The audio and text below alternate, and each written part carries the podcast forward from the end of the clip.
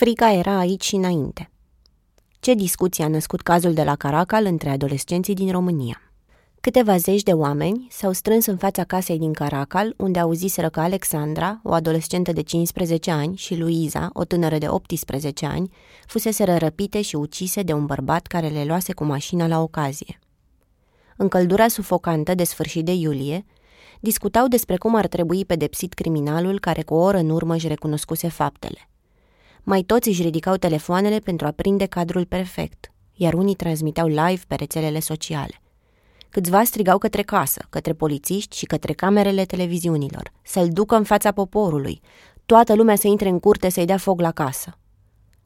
Într-un petic de umbră, un bărbat și un copil mâncau înghețată.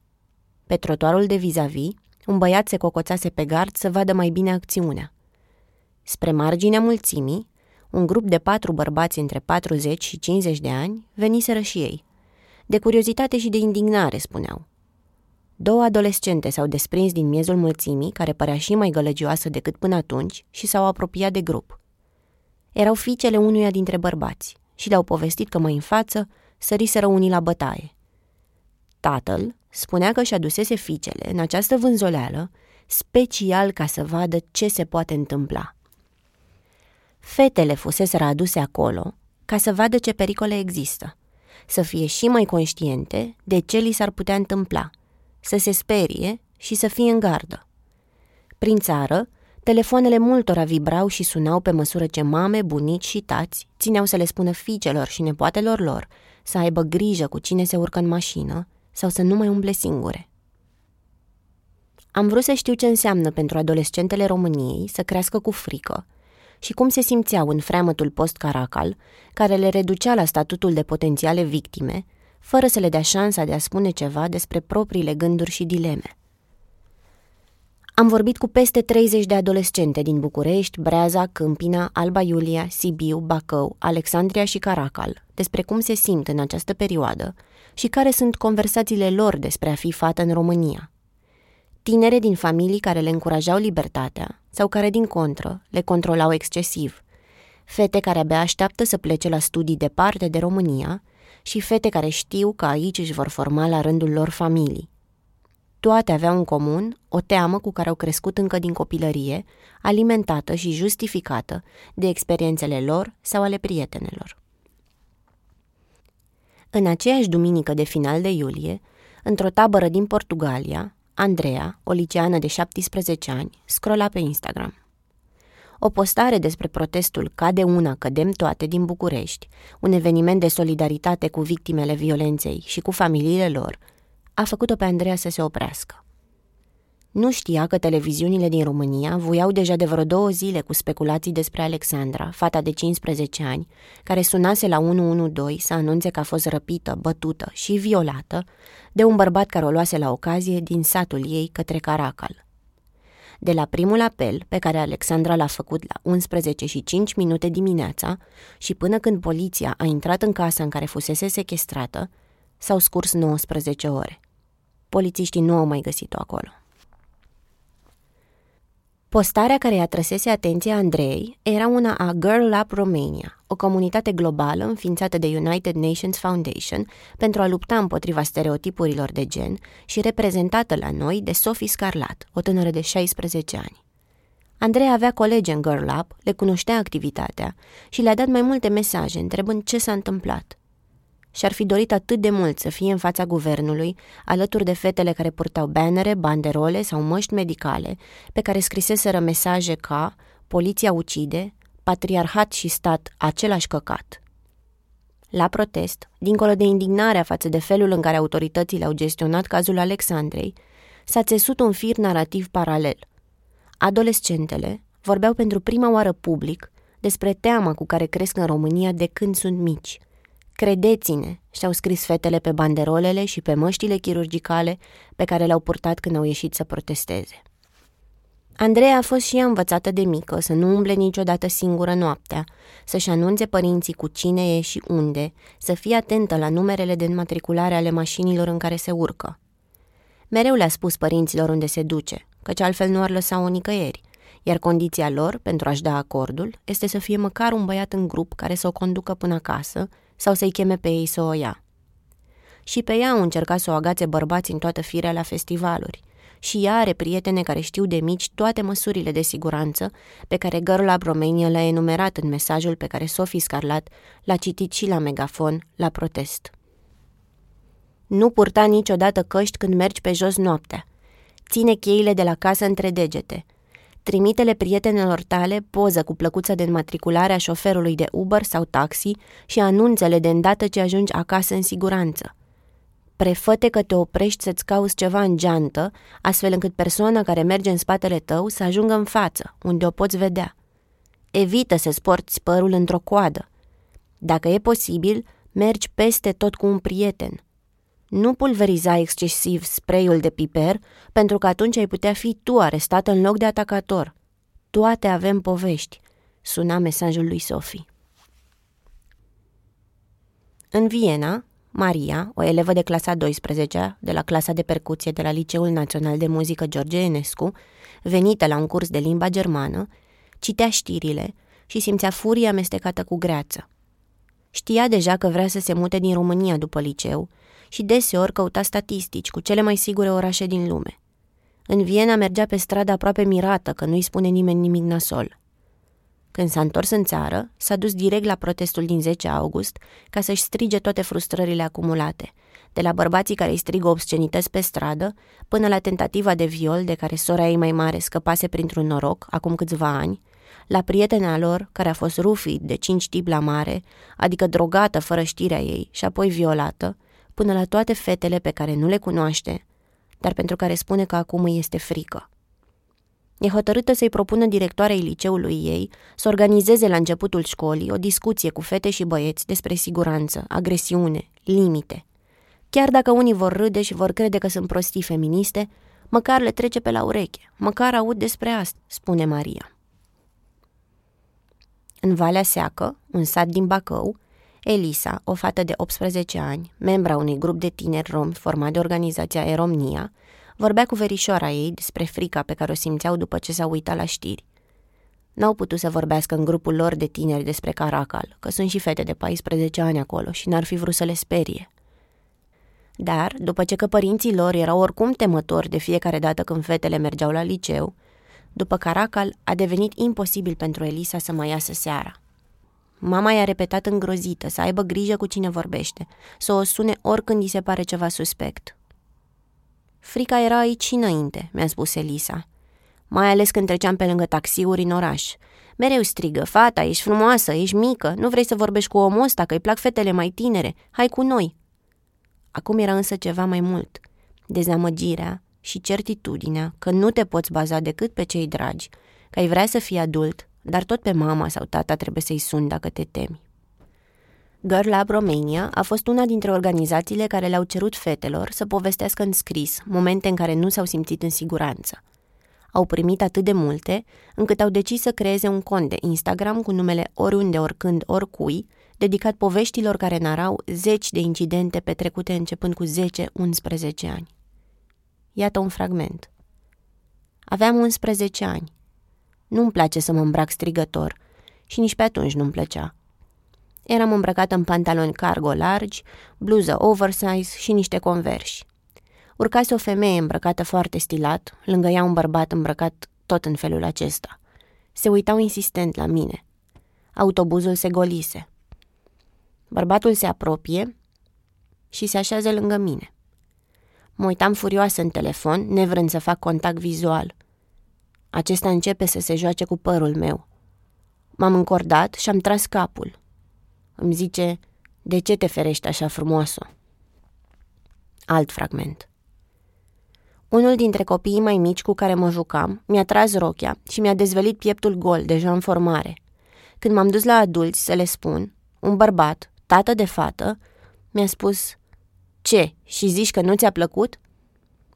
La 13 ani, băieții îmi cereau nuduri și ăsta era singurul motiv de socializare. La 14 ani eram fluierată și agresată pe stradă de bărbați mult mai mari decât mine. La 15 ani, aproape am fost violată de un coleg de liceu. Citind genul acesta de mărturisiri, Multe dintre adolescentele cu care am vorbit se regăseau și simțeau nevoia să-și împărtășească propriile experiențe. Poveștile erau dureroase, dar totally relatable, mi-a spus Andreea. Citeam și eram, da, am pățit, da, prietena mea, da, tipa aia, da, eu ieri, oricui, au spus și alte fete. Mai toate fetele mi-au spus propriile povești, începând cu cum erau îmbrăcate sau machiate când ni s-a întâmplat să fie hărțuite pe stradă. Instinctul de a te scuza pentru ca ceilalți să te creadă că nu a fost vina ta e din păcate mai mare decât teoria pe care o știu mai toate, că n-ar trebui să se întâmple, indiferent ce porți. Maria, eleva de 17 ani de la liceul George Enescu, mi-a spus că simt o ură profundă față de cei care ar trebui să ne mențină în siguranță în România. A simțit teama asta amestecată cu furie mereu, încă de pe la 12-13 ani. Nu mi se pare normal că trebuie să merg cu cheia strânsă în pumn și nu de acum de la Caracal, ci de mult, mi-a zis tremurând. După Caracal, cu oricine vorbeam, toată lumea cunoștea pe cineva sau avea propria poveste despre abuz. Nu e normal, a întărit Maria. Neputința era cea care o făcea să tremure și o umplea de singurătate. Chiar și mama ei a întrebat-o pe sora ei mai mare cu ce era îmbrăcată când un necunoscut a încercat să o violeze. Studiul Out of the Shadows, lansat de The, lansat de The Economist Intelligence Unit în 2019, spune că România are cel mai mic scor general din Uniunea Europeană în ceea ce privește măsurile luate împotriva exploatării și abuzului sexual al minorilor. Un scor de 52.1 dintr-un potențial 100 maxim. În statistici, nu arătăm însă neapărat rău. În 2018, dintre cele 15.253 de cazuri de abuz și exploatare a copiilor raportate de Autoritatea Națională pentru Protecția Drepturilor Copilului și Adopție, 977 de cazuri au fost abuz sexual și exploatare sexuală. În primele șase luni ale anului 2019 au fost înregistrate 946 de infracțiuni de viol, media anuală fiind în ultimii ani constantă, între 1800 și 2000 de cazuri.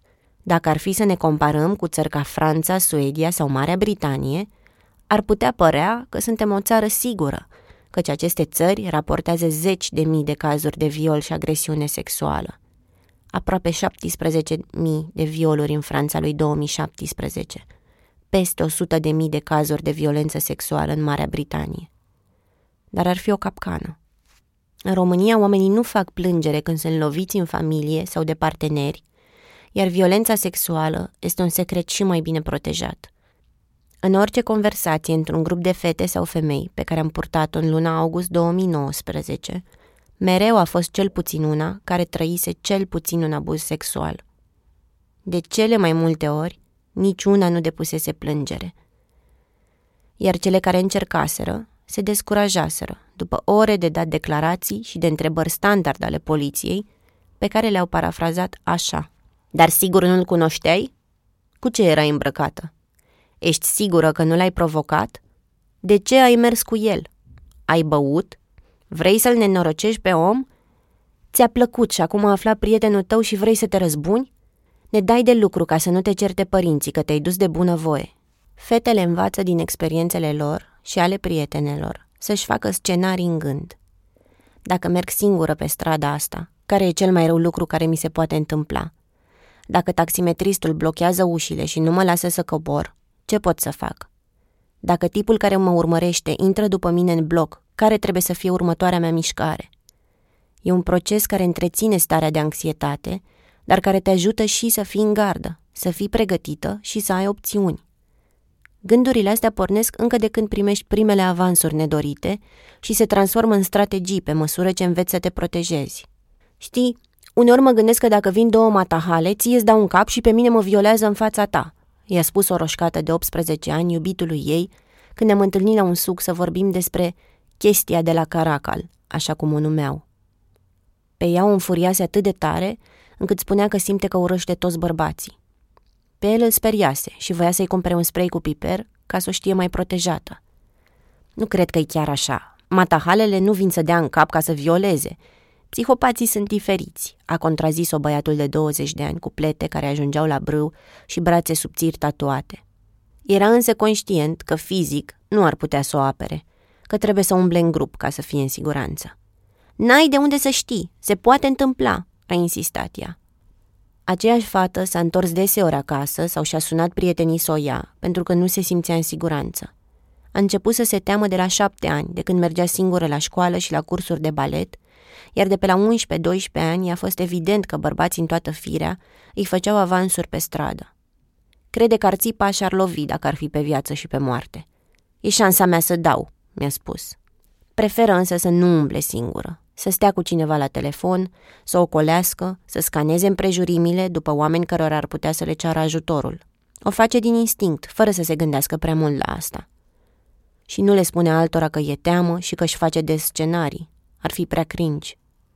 Pentru că tipii sunt egoiști și cred că astea sunt victimizări și exagerări. Pentru că la școală nu vorbește nimeni despre asta. Oricum contează doar pentru fete, pentru ce ar putea să li se întâmple și lor și pentru cum ar fi corect să fie tratate. Băieții nu dau doi bani, mi-a spus. Băieții n-au cum să înțeleagă, mi-a spus și Elisa din Valea Seacă. Poate doar dacă am vorbit împreună despre asta. Acum și ei sunt dezamăgiți de poliție și spun că e de filme de groază ce s-a întâmplat. Dar o să se uite până începe școala. La două săptămâni de la cazul Caracal, Două fete de 16 ani mi-au povestit că au ieșit la alergat în București. Un grup de băieți s-a apropiat, iar ele se așteptau deja să le spună ceva neplăcut. După o vreme încep să simți când o să vină vorbele sau atingerile nepotrivite. Ele țineau ochii în pământ, sperând că lipsa contactului vizual să-i descurajeze. Stați puțin! Nu l-ați văzut pe unchiul meu?" le-a strigat unul dintre ei. Nu, lasă-ne!" au răspuns. Îl cheamă Gheorghe Dincă și vrea să vă ia la ocazie, a insistat băiatul, apoi au izbucnit cu toții în râs. Cele două au fugit acasă, în pragul plânsului. Cum ai putea să glumești cu așa ceva, m-au întrebat. Dar așa cum tipii nu știu cum e să ai 16 ani și ce simți când auzi o astfel de glumă, nici noi nu știm cum e să ai 16 ani, să fii băiat și să nu înțelegi. Sunt însă și adolescenți care înțeleg o parte din teamă cum e prietenul din Sibiu al Dianei Ducu, care, când se întoarce noaptea acasă, dacă vede o fată singură în fața lui, ca să nu-i dea senzația că o urmărește, alege un drum mai ocolit. Pentru că fetele din jurul lui au vorbit despre asta, pentru că Diana i-a explicat cum se simte frica asta. Când le-a povestit colegelor de la un atelier de jurnalism despre prietenul ei, celelalte fete au zis, wow, nu am mai auzit niciodată așa ceva. Ce tare, bravo! Știu, he's a keeper, le-a răspuns mândră Sibianca de 15 ani. Andrada, o adolescentă membră în trupa de teatru Brainstorming din București, a aflat de Caracal de la părinții ei, care deseori îi povestesc știrile nasoale cu fete violate și omorâte. Încerc să le ignor pentru că au ajuns să mă enerveze. Eu nu sunt aproape de ele, nu am trecut prin ceva atât de nasol. E foarte greu să văd chestia asta ca pe o realitate, spune Andrada, care, deși se simte în siguranță în București, le dă întotdeauna mesaje părinților ei cu firma și numărul taxiului sau Uberului în care se urcă. Să știu că știe cineva de mine. E un obicei creat de părinți, pe care îl urmează pentru că o ajută să se simtă mai în siguranță.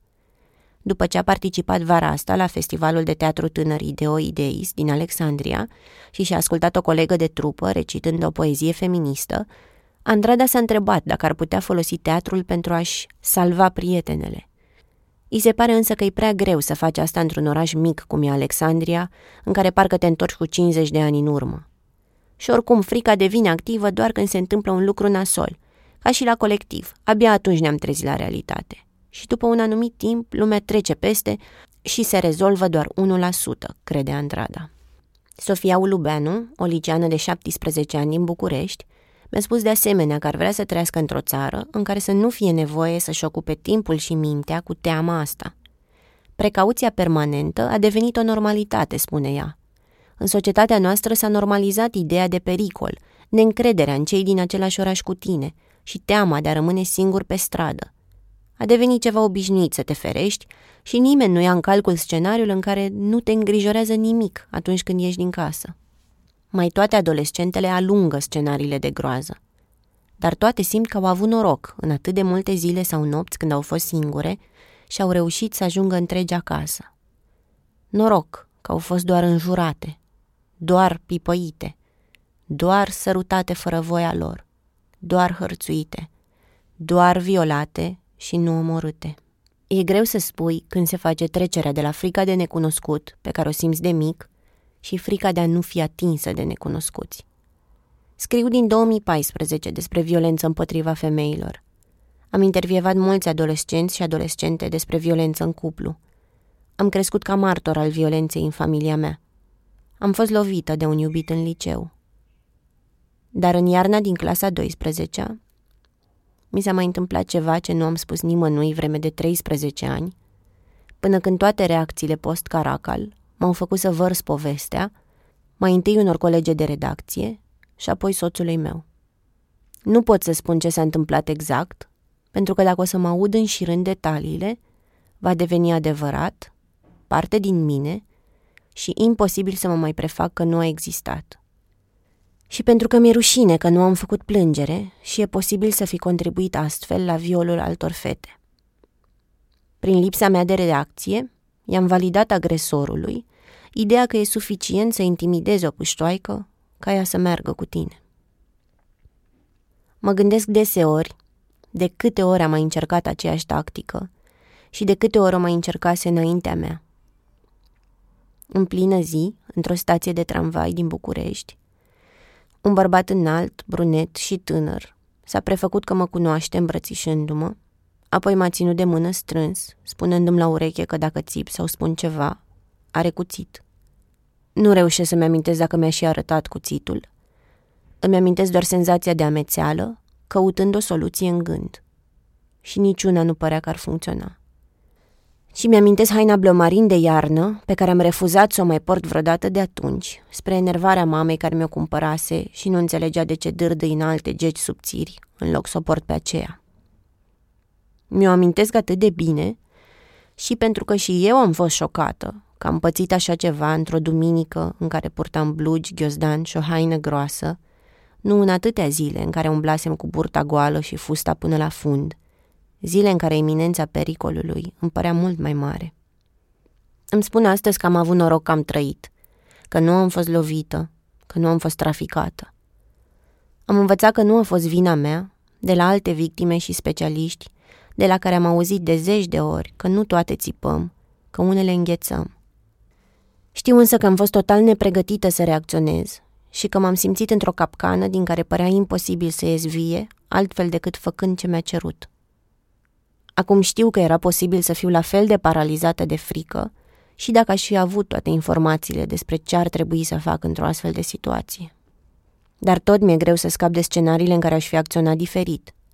Ce s-ar fi întâmplat dacă aș fi țipat în tramvai, dacă aș fi rugat vânzătorii din piață, taximetriștii pe lângă care am trecut cu el de mână, dacă aș fi țipat în scara de bloc în care m-a băgat formând codul de la interfon, dacă aș fi apăsat butonul de alarmă al liftului pe care l-a blocat.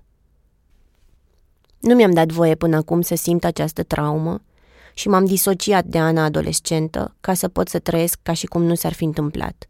Dar când citești și ascult zilnic mărturii ale altor agresiuni, creierul tău le simte și le trăiești odată cu ele și aduce din urmă tot ce credeai că ai pus într-o cutie pe care ai aruncat-o de mult. Acum trei ani am intervievat-o pe Leslie Adwin, realizatoarea documentarului India's Daughter, care spune povestea unei adolescente din India violată și ucisă. Și eu am fost victima unui viol, mi-a spus. Nu e surprinzător să spun asta, chiar dacă ani de zile am ascuns-o. Una din cinci femei din lume a fost violată. Nu e o raritate să te întâlnești cu o victimă violului. Nu m-am gândit nicio clipă că și eu sunt una din cinci. Atât de ascunsă era experiența de la 18 ani. E infracțiunea cea mai puțin reclamată și este foarte comună, a continuat atunci Leslie. Nu vorbim despre asta. Nici eu n-am vorbit vreme de 20 de ani până când i-am mărturisit soțului meu. Când am transcris interviul cu ea, mi-am amintit puțin. Apoi mi-am spus, eu n-am să spun. Niciodată. În ultimele săptămâni de vară, mi-am început și încheiat zilele citind mărturii ale unor fete care au decis că acum e momentul să-și spună poveștile. Am ținut televizorul deschis și m-am înfuriat de noi și noi cazuri de minore dispărute sau violate, cazuri gestionate execrabil de cei care ar fi trebuit să le protejeze. Mi-am spus în permanență că mă încarc conștient cu aceste narațiuni ca să înțeleg cum sunt aceste zile pentru societatea noastră. Zi după zi mai apărea un caz. Era fata de 14 ani de la Galați, cu picioarele pline de sânge, care a avut nevoie de o intervenție chirurgicală, despre care directorul DGASPC Galați a avut tupeul să spună că a avut parte de un act sexual consimțit. Era fata de 16 ani, dintr-un centru de plasament din Bistrița, care i-a scris unui activist pentru drepturile copiilor instituționalizați că este obligată să facă sex cu mai multe persoane sub amenințarea bătăii. Și dacă nu era un presă, era un mesageria mea privată. O cunoștință violată de un tip de pe Tinder mi-a spus că după ce a decis să-și facă povestea publică, alte trei tipe i-au spus că și ele au fost violate. Erau ca mine. Nu mărturisiseră până atunci. E ușor să ajungi în punctul în care m-am trezit eu la început de august și am realizat că trebuie să spun ce mi s-a întâmplat la 18 ani.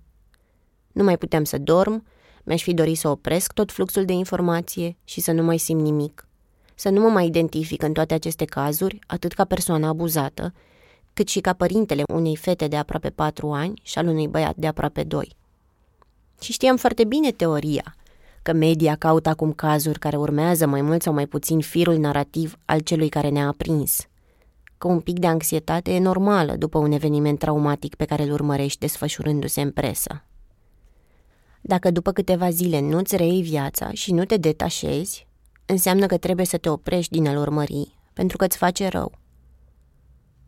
Și totuși eu n-am putut să mă opresc, pentru că pentru prima oară în cei 13 ani de când am trăit acel viol, am ascultat adolescente vorbind despre experiențe mai mult sau mai puțin similare și am putut să mă întorc la cine eram atunci.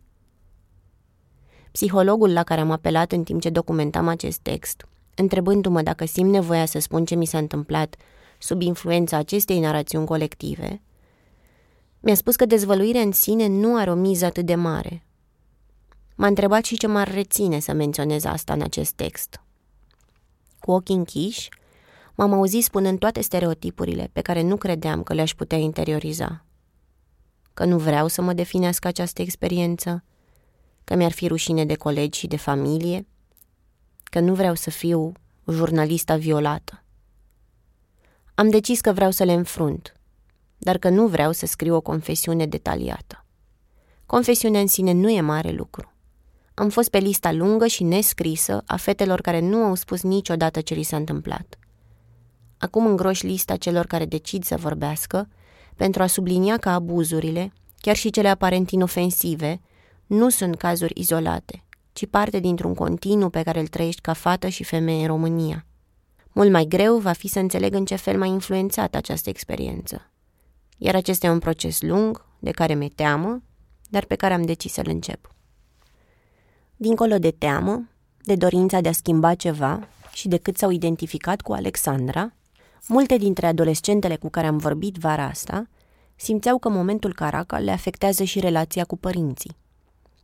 Fetele mi-au povestit că n-au mai avut voie în tabere sau la mare, că unii părinți le-au interzis să mai iasă seara, că le cer non-stop să-i anunțe unde și cu cine sunt, iar unii le-au instalat aplicații pe telefoane, care le spun în timp real unde sunt și cu ce se deplasează. Te văd că ești într-o mașină. Cu cine ești? Ți-am zis să nu iei Uber, sună apelurile panicate. Sunt în autobuz, mama, vin minciunile înapoi. Mulți părinți se încruntă sau se opun când le văd îmbrăcate în fuste sau pantaloni scurți. Hai să vorbim despre festivaluri și despre cum n-am voie să păr pantaloni scurți sau fustă scurtă pentru că părinții mei o să intre în șoc anafilactic. Le-a spus într-o după-amiază Sofia Țigănaș, o fată de 16 ani din București, colegelor dintr-o tabără de jurnalism. Toate erau de acord că părinții reacționează absurd, dar și că nu se simt în siguranță îmbrăcate așa. Am auzit de foarte multe ori discuția asta, că vai, fetele s-au băiețit, de ce nu mai poartă fuste? Și dacă porți, urlă toți. A completat o alta, care nu mai purtase fustă din clasa 8 pentru că nu mai suportă să-i fie ridicată. I joke on the system, pantaloni scurți pe sub roche, a spus Sofia și le-a arătat blugii negri scurți de sub rochița înflorată. Tot ea povestește că brățările de minori pe care le primești la festivaluri, colorate diferit decât cele de adult, Nu opresc bărbații în toată firea să facă comentarii deplasate, să încerce să le atingă sau să insiste chiar și când li se spune ferm nu. Și nu ar vrea să fie paranoică și să bănuiască pe toată lumea de cele mai negre scenarii, doar să existe limite. Magdiz, adică Magdalena Roșian, o vlogăriță de 18 ani, a povestit într-un clip pe YouTube cu peste un milion de vizualizări cum era să fie violată în clasa 11 de un taximetrist. Și ea și-a început povestea insistând că nu era deloc îmbrăcată provocator și că nu purta deloc machiaj. Șoferul i-a spus Magdei că o cunoaște. I-a arătat că îi scrisese mai de mult pe Facebook un mesaj la care ea nu îi răspunsese. Încerca să o atingă pe picior și i-a spus că o duce acasă, dar nu la ea. Magda a scăpat pentru că a fugit din taxi la un stop și s-a ascuns într-un magazin. A reținut indicativul mașinii și a sunat la dispecerat să anunțe ce s-a întâmplat. La poliție au spus că atâta timp cât nu există probe fizice, tentativa de viol nu a existat. E cuvântul ei împotriva cuvântului lui. Dar la două săptămâni după ce și-a publicat videoclipul în care i-a menționat ID-ul de Facebook și indicativul, bărbatul a fost prins de poliție. Violase o femeie, spune Magda. Un an mai târziu de la acest incident, Magda spune că le dă mereu părinților sau fratelui mesaje cu indicativul taximetriștilor cu care circulă sau face share my ride din Uber cu o prietenă. Dar nu se închide în casă. Să te ascunzi nu e o rezolvare. Le dăm atâta putere bărbaților să creadă că încă suntem la 1400. Femeia încă trăiește cu gândul că nu are voie să se îmbrace nu știu cum. Știu că există un muzeu în care sunt expuse hainele victimelor și majoritatea sunt haine de copii sau haine care nu au deloc referință sexuală. Ca părinte, nu trebuie să-ți duci fata să nu iasă după 11 și să nu poarte fuste scurte, ci trebuie să-ți duci băiatul să nu facă lucruri de genul ăsta. Când ai 16 ani și e vacanță, oricât ai plâns de mila Alexandrei și de furie față de societatea în care te-ai născut, doar al naibii de tare și că nu mai ai voie în tabără, pentru că mama ta nu mai închide televizorul și e complet terifiată chiar și când ești doar o oră cu o prietenă. Înainte de Caracal, erau zile în care părinții nu te sunau în continuu să verifice unde și cu cine ești. Erau zile în care nu deschideau aplicația cu care te localizează. Acum îi vezi că sunt permanent online, verifică din oră în oră unde ești și te forțează să minți și să te ascunzi mai bine. Și nu are niciun sens. Pe cine am omorât de trebuie să mă simt ca un infractor și să mă ascund, se întreba Cami, o fată de 16 ani din București, care și-a dorit mult să vorbim, dar să rămână anonimă, că avea destule probleme cu părinții care nu o mai lăsau nicăieri. Era scindată între presiunea controlului pe care îl aplicau a ei și teama viscerală pe care o simte când merge singură pe stradă. Simte în stomac pericolul pe care îl amintesc și părinții mereu. Simte și furia și greața postcaracal. Dar sigur că tot ar vrea să se vadă cu prietenii. Ce altceva poți să faci vara în vacanță? De ce trebuie să merg cu ochii în pământ, de teamă că dacă fac contact vizual cu cineva o să fac un comentariu deplasat? Poate mi-aș dori să merg și eu cu capul sus zâmbind, s-a revoltat. Apoi și-a răspuns singură. Dar mai bine las ochii în asfalt decât să mi se întâmple ceva. Ochii în asfalt. Așa cum a făcut-o și într-o tabără unde era voluntar și din prima zi un angajat de pe acolo, care avea sigur peste 40 de ani și nevastă, a început să o complimenteze și să-i caute insistent compania. Într-o noapte, o prietenă i-a dat mesaje să o invite să bea bere cu tipul ăla. I se făcea gol în stomac de fiecare dată când îi vibra telefonul. A refuzat, a încercat să-i spună prietenei că nu se simte confortabil, dar nu le-a tăiat-o ferm. Nu voia să-i supere. Încerca să fie drăguță, chiar dacă era greață și îi se părea complet nepotrivit tot ce se întâmpla. Când am întrebat-o de ce crede că avem unele dintre noi pornirea asta de a fi drăguțe, de a nu spune un nu ferm, indiferent pe cine am supăra, mi-a răspuns schimbându-se la față. Cred că de acasă. Mama mereu mi-a spus când mă certa că am supărat-o foarte tare, că e tristă din cauza mea. M-a făcut să mă simt responsabilă pentru cum se simte – Așa că am încercat mereu să fiu cu minte, să fiu bună, să nu-i fac asta.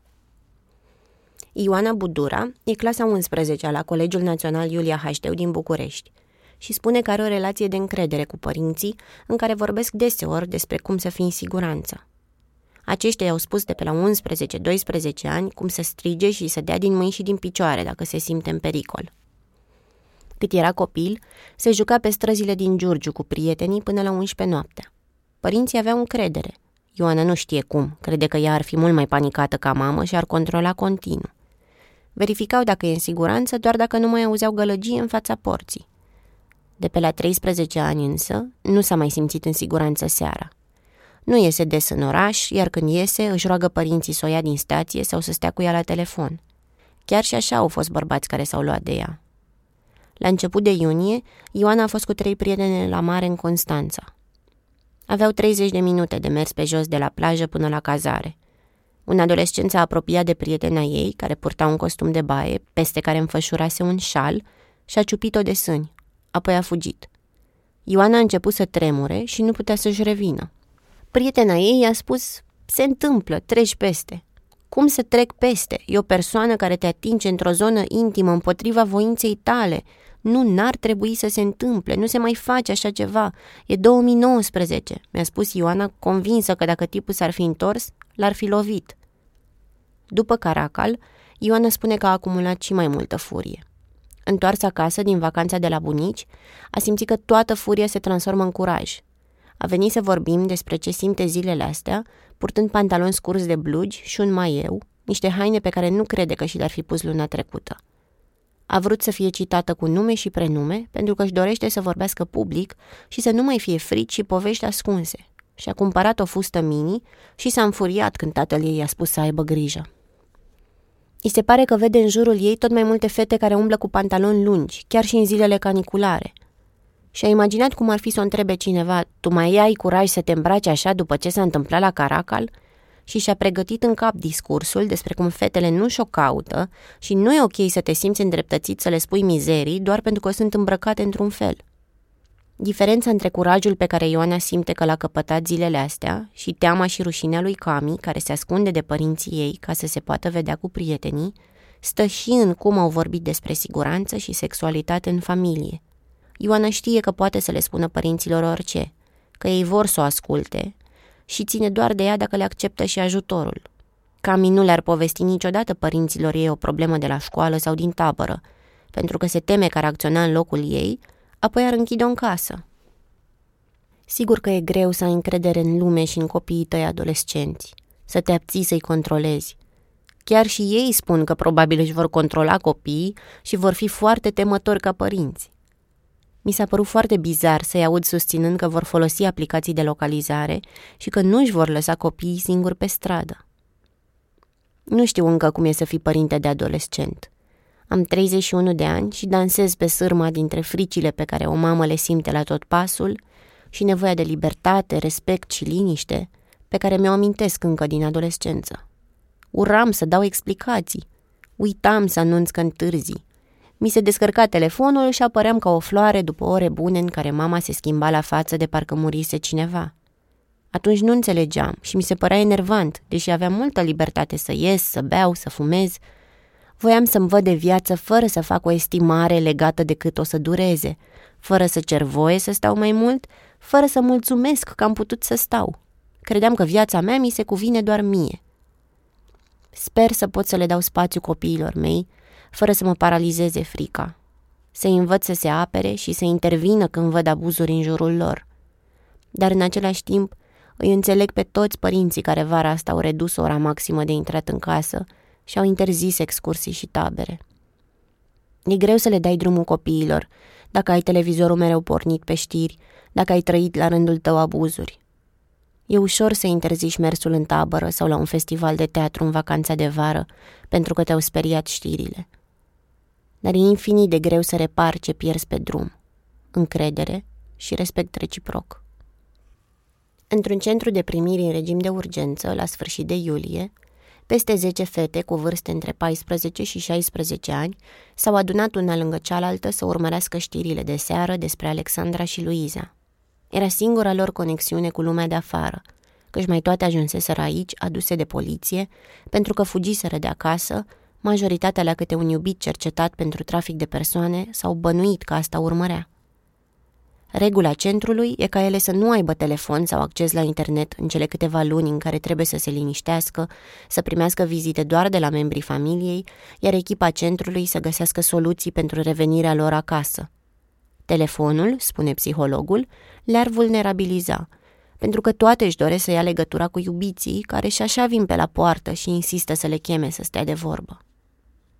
Ca să nu se simtă complet izolate, personalul folosește momentul știrilor de seară pentru a vorbi despre societate și ce se întâmplă în țară. Iar țara vorbea despre viol, despre lipsire de libertate și autorități oarbe. Psihologul centrului a folosit acest prilej pentru a deschide o conversație despre pericolul în care se aflau la rândul lor. Le-a conceput un chestionar menit să le arate dacă băieții de care sunt îndrăgostite sunt potențial lover boys care încearcă de fapt să le traficheze. Toate au negat. Tragedia de la Caracal era comisă de un psihopat extrem de îndepărtat de ele. Băieții pentru care fugiseră de acasă erau altfel. Nu le-ar fi făcut niciodată rău. Le făceau cadouri, le făceau să se simtă frumoase și iubite. Unii dintre ei le ceruseră să se prostitueze pentru că nu mai aveau ce mânca, nu pentru că urmăreau altceva. Vindeau droguri ca să aibă din ce să trăiască.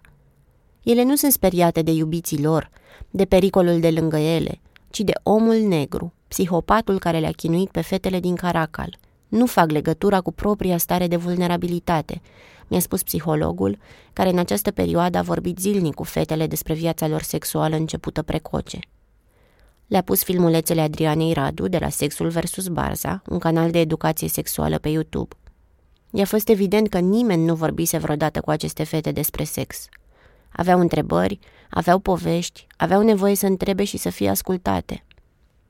Pentru psiholog era la fel de evident că un copil cu carențe afective majore își începe viața sexuală și își oferă trupul ca să câștige acceptare și iubire. Că nimeni nu le-a vorbit așa de frumos cum le-au vorbit băieții care le-au promis că se vor îmbogăți împreună. Dar pentru poliție și de foarte multe ori și pentru familiile din care provin, ele sunt încă niște panorame. Poliția nu face nimic acum, astăzi, pentru zeci de fete – nu s-a schimbat nimic, mi-a spus psihologul, care lucrează de 15 ani în acel centru și simte că a venit momentul să iasă din sistem, pentru că nu mai rezistă. Pot să fie o sută de caracaluri, tot așa le văd. Instituțiile nu funcționează. Violatorul e lăsat liniștit la domiciliu, iar copilul e dublu traumatizat, odată de instituționalizare, că se tăvălește pe aici de dorul iubitului sau al familiei, și pe de altă parte de expertize IML, audieri și așa mai departe. Eu dispar așa cum am și apărut în viața lor. Tot ce pot să fac este să le zăpăcesc în continuu că familia e bază, să le întorc spre familii. Suntem țara celor două Românii, ne spunem deseori, atât ca semnal de alarmă, cât și ca mantra a siguranței. Mie și copiilor mei nu ni se poate întâmpla. Noi nu ne luptăm cu sărăcie extremă, educație precară, stigmă socială, bariere etnice, lipsa transportului public. Cele două Românii se întâlnesc însă pentru multe dintre femeile din România. Nici fetele fugite de acasă și în risc de a fi traficate, nici Elisa din Valea Seacă, nici Mălina de la George Enescu și niciunul dintre cei peste 30 de adolescenți cu care am vorbit nu a participat vreodată la o discuție la școală despre relații, consimțământ, hărțuire. Nimeni nu le-a vorbit despre toate lucrurile care îi frământă iar aduce discuția în școală ar putea fi o soluție pentru felul în care ne vorbim pe stradă sau pentru cel în care ne formăm relațiile încă din preadolescență. Documentarista Leslie Adwin a fondat un ONG, Think Equal, și colaborează cu ONU pentru introducerea în școli a unei discipline obligatorii care să ne educe copiii să se prețuiască și să se respecte – N-ar trebui să fie obligatoriu ca fiecare copil să învețe valoarea oricărei ființe umane, se întreabă Leslie. Am început interviurile cu adolescenți, întrebându-mă cum se raportează la starea asta de teamă și de furie pe care le simțeam cu toții în miez de vară. Credeam că le va fi greu să verbalizeze starea de fapt cu care creștem, că fetele trebuie să fie deștepte și să se ferească. Ce nu mă așteptam să se întâmple a fost să dau peste zeci de fete dornice să vorbească și să se asculte. Nu am purtat astfel de discuții niciodată în adolescență cu prietenele sau prietenii mei.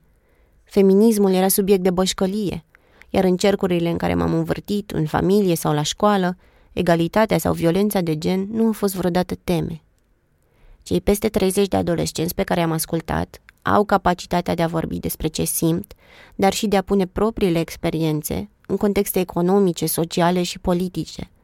Înțeleg ce e greșit, înțeleg cine sunt actorii care trebuie trași la răspundere și sunt frustrați de lipsa unui astfel de discurs la școală. Același lucru l-a simțit și colega mea, Irina Tacu, care în august a participat la tabăra Girl Up Camp, organizată pe un deal din județul Covazna. Girl Up Camp e un proiect diferit de comunitatea Girl Up Romania. Au fost 15 participante din toată țara care au venit în tabără să învețe despre egalitate de gen, violență sexuală, violență domestică și autoapărare. Una dintre ele a venit chiar din Caracal. Când a aflat de răpirea și uciderea Alexandrei, a simțit revoltă, teamă și indignare. Iar apoi s-a gândit la soluții. Să ceară cursuri de autoapărare în liceu, pentru că fetelor pe care le știe le era oricum teamă să meargă pe stradă și înainte. Poveștile lor s-au împărtășit într-o sală de mese cu scaune mari din lemn, unde fetele s-au așezat în cerc. Unele încă mai aveau sclipici auriu pe piele de noaptea trecută, când decupaseră reviste, poze și cuvinte și făcuseră colaje pe care au scris Patriarhatul te rupe de autonomia corporală sau The Future is Female. Una a vorbit despre proful de fizică pedofil, cum e cunoscut la ea în liceu, proful cu burtă, care când vorbește cu ea, îi pune mâna pe cap și o mângâie pe spate, care când scoate fete la tablă, se plimbă prin spatele lor, prin spațiul strâmt dintre tablă și catedră, pe care se gândește că nu poate să-l raporteze, pentru că e directorul adjunct al școlii. De când a fost mică, i s-a spus că nu poate să facă lucruri pentru că e fată și de atunci vrea să arate că poate, că poate să fie the head of the fucking table. Laura, o participantă de 17 ani care face naveta zilnic ca să ajungă din satul unde locuiește în liceul din oraș, a povestit o întâmplare de pe drum.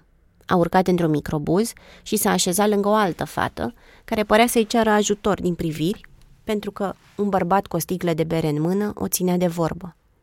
După ce fata a coborât, Laura a rămas cu el, iar el nu mai lăsa să coboare și îi spunea că vrea să o ducă până acasă. Nimeni din microbuz nu s-a băgat, dar ea a reușit să-i dea un SMS tatălui ei. Părintele s-a grăbit până în stație și a bătut în microbuz până s-au deschis ușile. O altă fată și-a amintit cum pe la 8-9 ani se juca de avați ascunselea cu un grup de băieți mai mari și când s-au ascuns după o bancă, un băiat mai mare i-a pus mâna pe fund și a mângâiat tot timp de câteva secunde. Nu numai că n-a uitat, dar nopți la rând i-a revenit episodul în minte, l-a visat și nu i-a dat pace. Ani mai târziu, într-o tabără, un băiat a chemat-o la el în cameră ca să-i dea un hanorac. A trântit-o apoi pe pat, iar ea i-a spus că țipă dacă nu o lasă să plece.